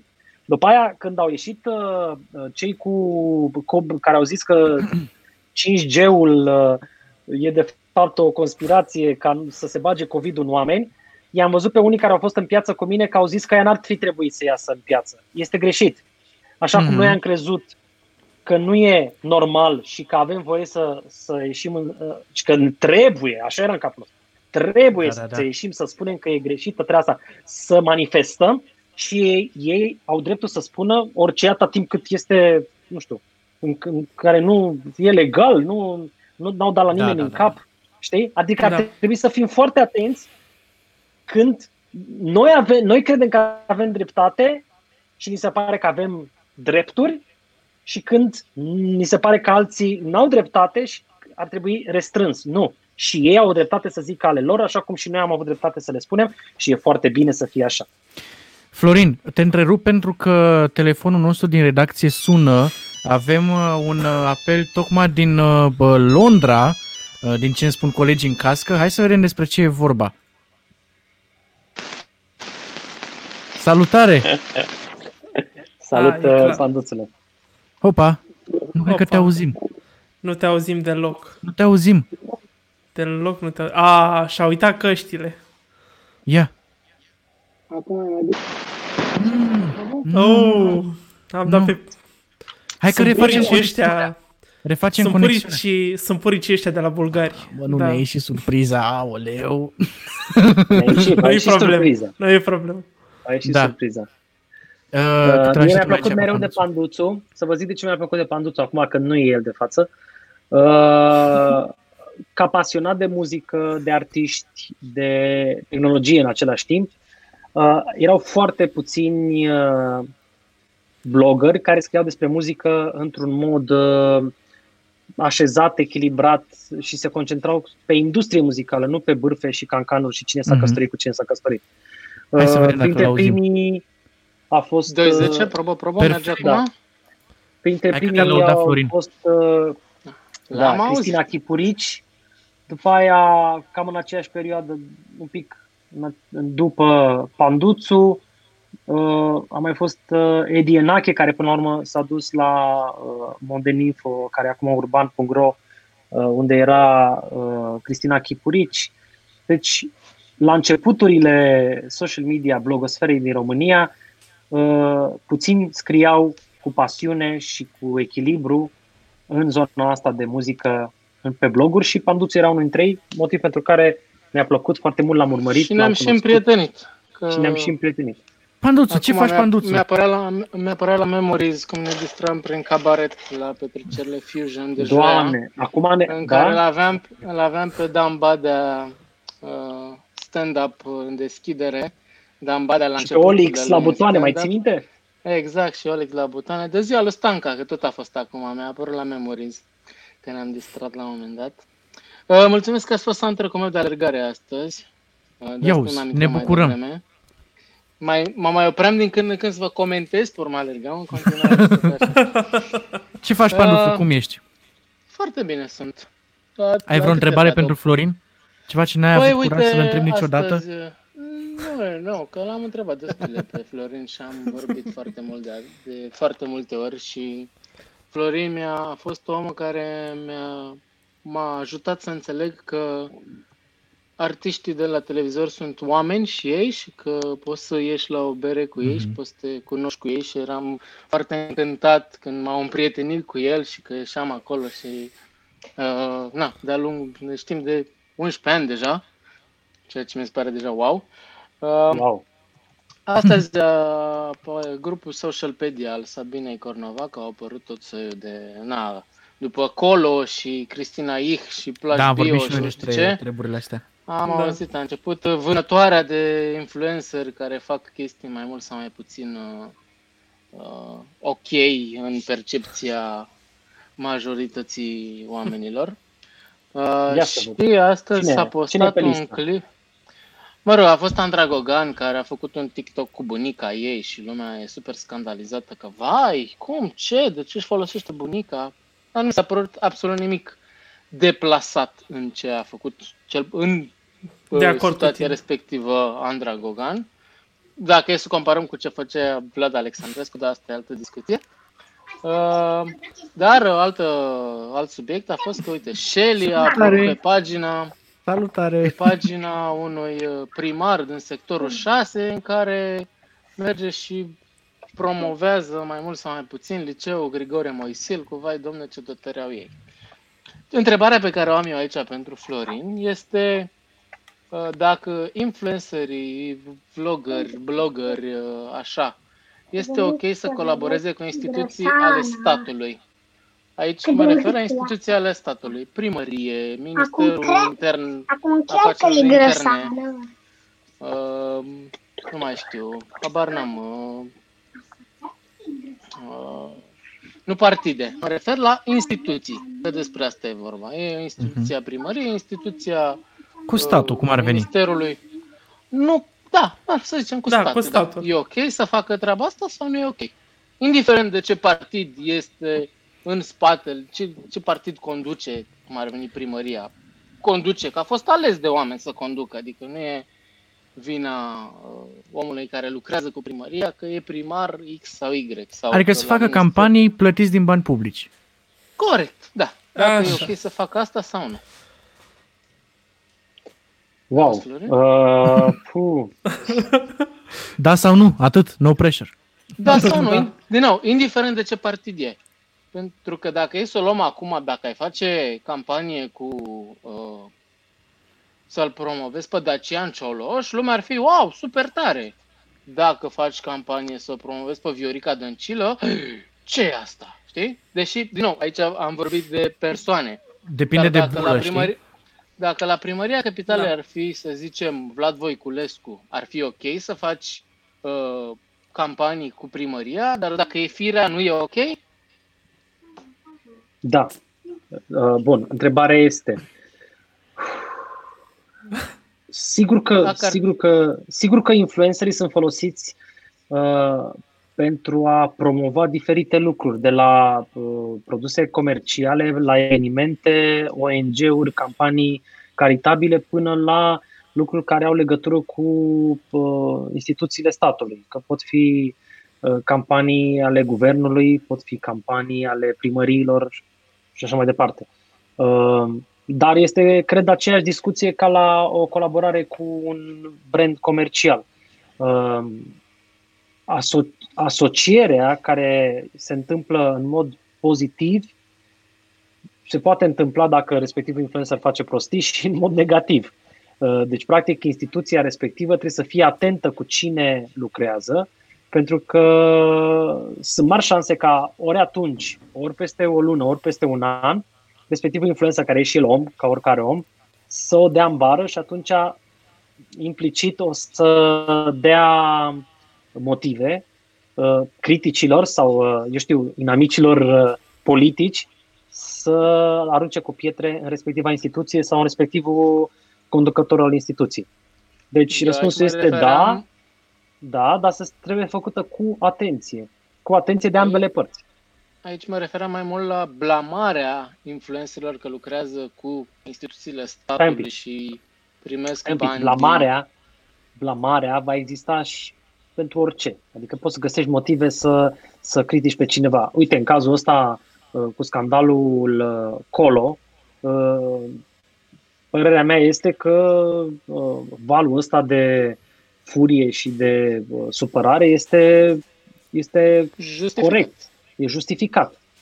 Uh, Dar la Pluj Bio, de exemplu, discuția este este foarte delicată și nu poți să spui 100% că cei care critică acele campanii, acea campanie cu totul, au dreptate. Deci nu poți să, pentru că sunt unii care au, care au greșit-o rău de tot, dar sunt unii care au fost niște victime, cum ar fi niște influencer care au fost victimele contextului. Puteau să fac, puteau să fie mai atenți, dar cu siguranță n-au făcut o chestie care este care uh, și-au dorit-o sau a fost voită să manipuleze. Știi? Adică acolo e destul de... Nu poți să spui 100% că cineva are dreptate o parte sau alta are dreptate. Acolo, pe unele uh, porțiuni, unii n-au greșit cu nimic, de fapt.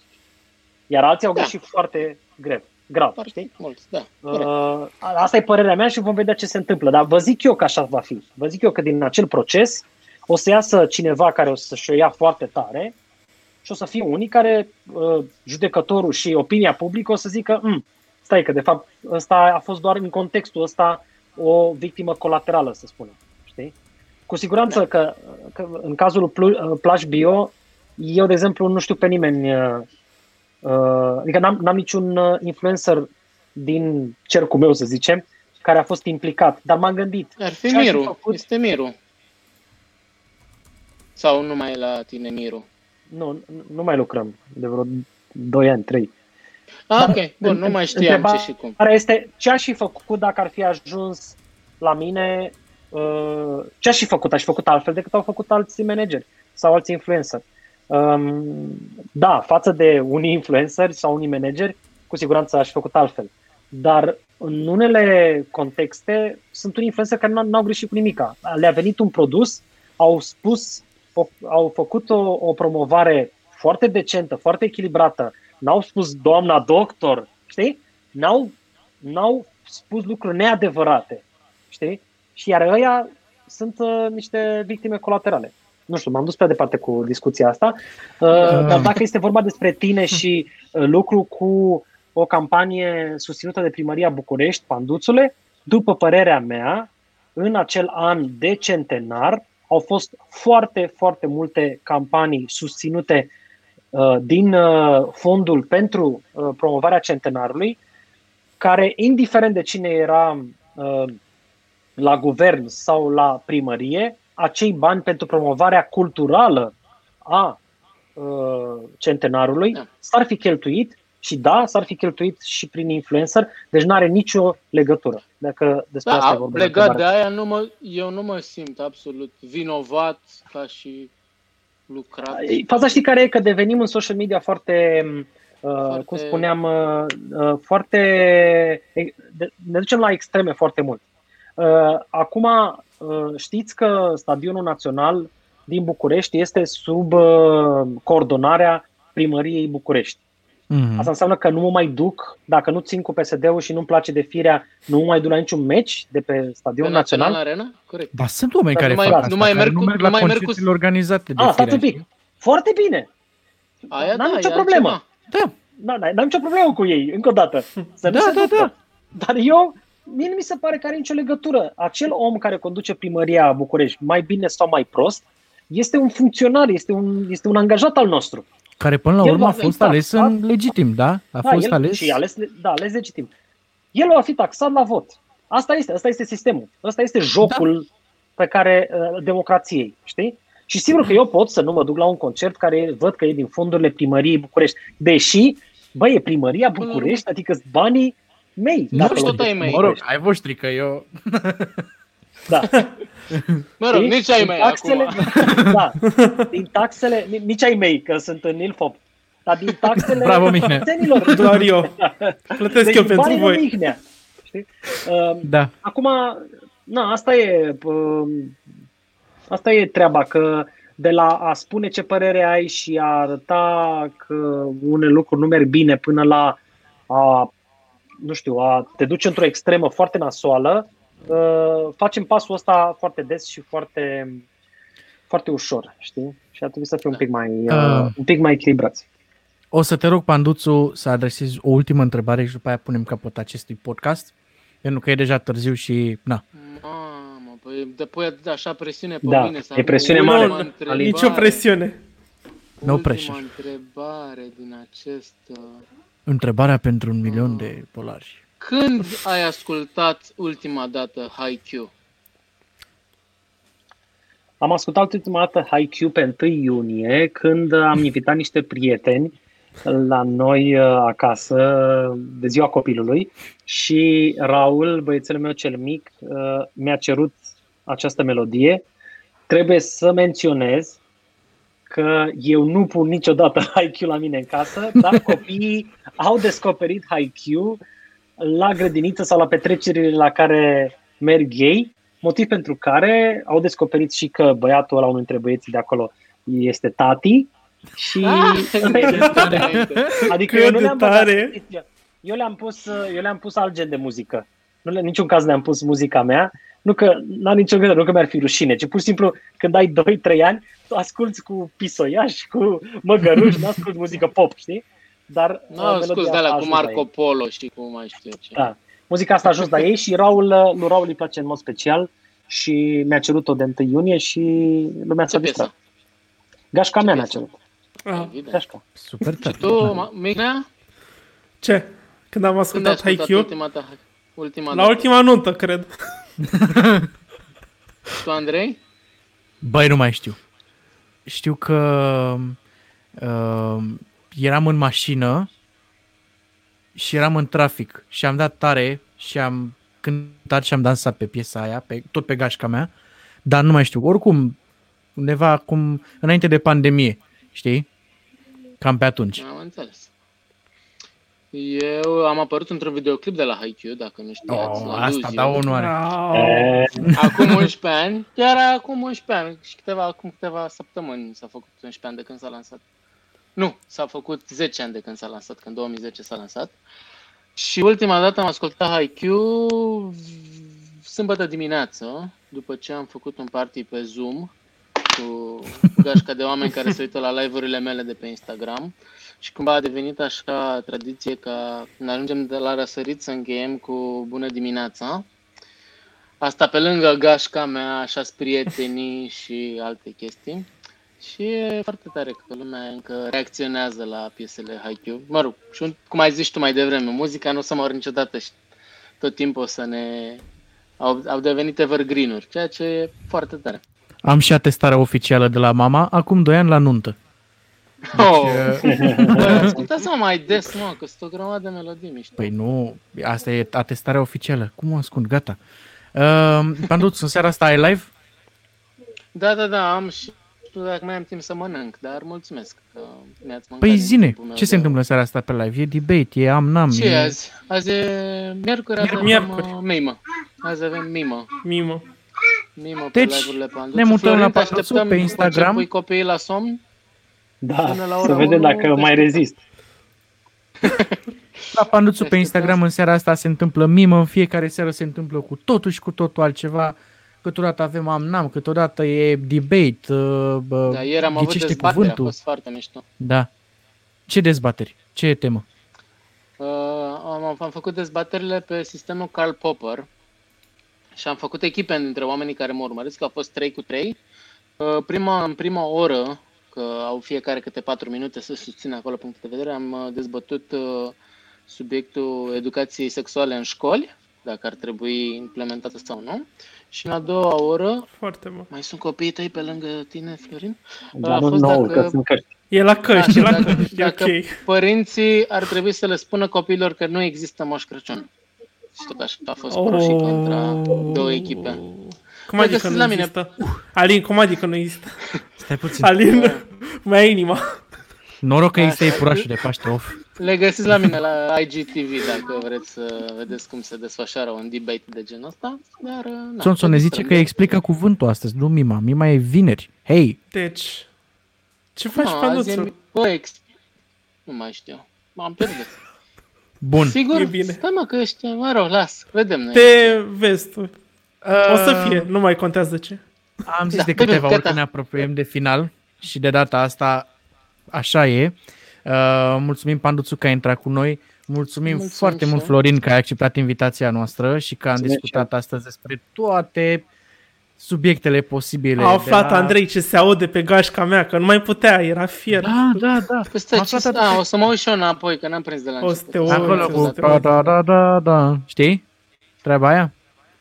Partea aia din instrumental, sigur o știu. Așa, e un sample, am aflat acum. Uh, afli în înregistrare. Bun, mulțumim tuturor celor care au fost astăzi cu noi pe live. Uh, nu știu dacă câți am fost, dar le vă mulțumim. Sper că ați dat uh, like, sper că distribuiți dacă vă place Live-urile rămân pe, rămân pe Facebook și pe YouTube, ne puteți asculta pe Spotify, toate episoadele sunt integral acolo, pe Google Podcast, pe Anchor, pe toate platformele astea, nebuniile astea. Uh, ne vedem săptămâna viitoare la un nou episod de podcast și acum, pe final, uh, o să avem un moment dedicat uh, celor întâmplate săptămâna asta în USA, în America și vom mai lăsa acest live pentru un minut ca să cugetăm cu toții asupra ceea ce se întâmplă acolo. Vă mulțumim, dragi invitați, că ați fost cu noi și mulțumim celor care au fost pe live. Mulțumim Dacă mai vreți mult. să mai știți ceva, cum e momentul? Florin, unde te găsește lumea? Ai uitat, Andrei, de Da, asta. unde te găsește lumea? Pe internet. Florin, pe Insta, pe unde? Pe Google, Peste dacă tot. dați uh, search Florin Grozea, HiQ. Gata. atât, Florin Grozea trebuie să dai Bun, și bun. mă găsești Panduț, pe unde te Google. găsesc oamenii? Pe Instagram. Zi, mă, de la pe 11 Google. La 1. Pe, Pe Pe Instagram, Google da. Plus? Pe Google Plus, mai Nu, că dacă dați search cu Panduțu, găsiți articole de alea scrise de haterii mei. Deci mai bine. A. nu dau, nu dau să caut acum. Ah, Pe Mihnea îl găsiți pe Instagram pe- pe nea.mih și pe mine tot pe Instagram acel.andrei. Să ne revedem săptămâna viitoare uh, la fel Cu de bine. bine și de sănătos și de ce vreți voi. Ciao!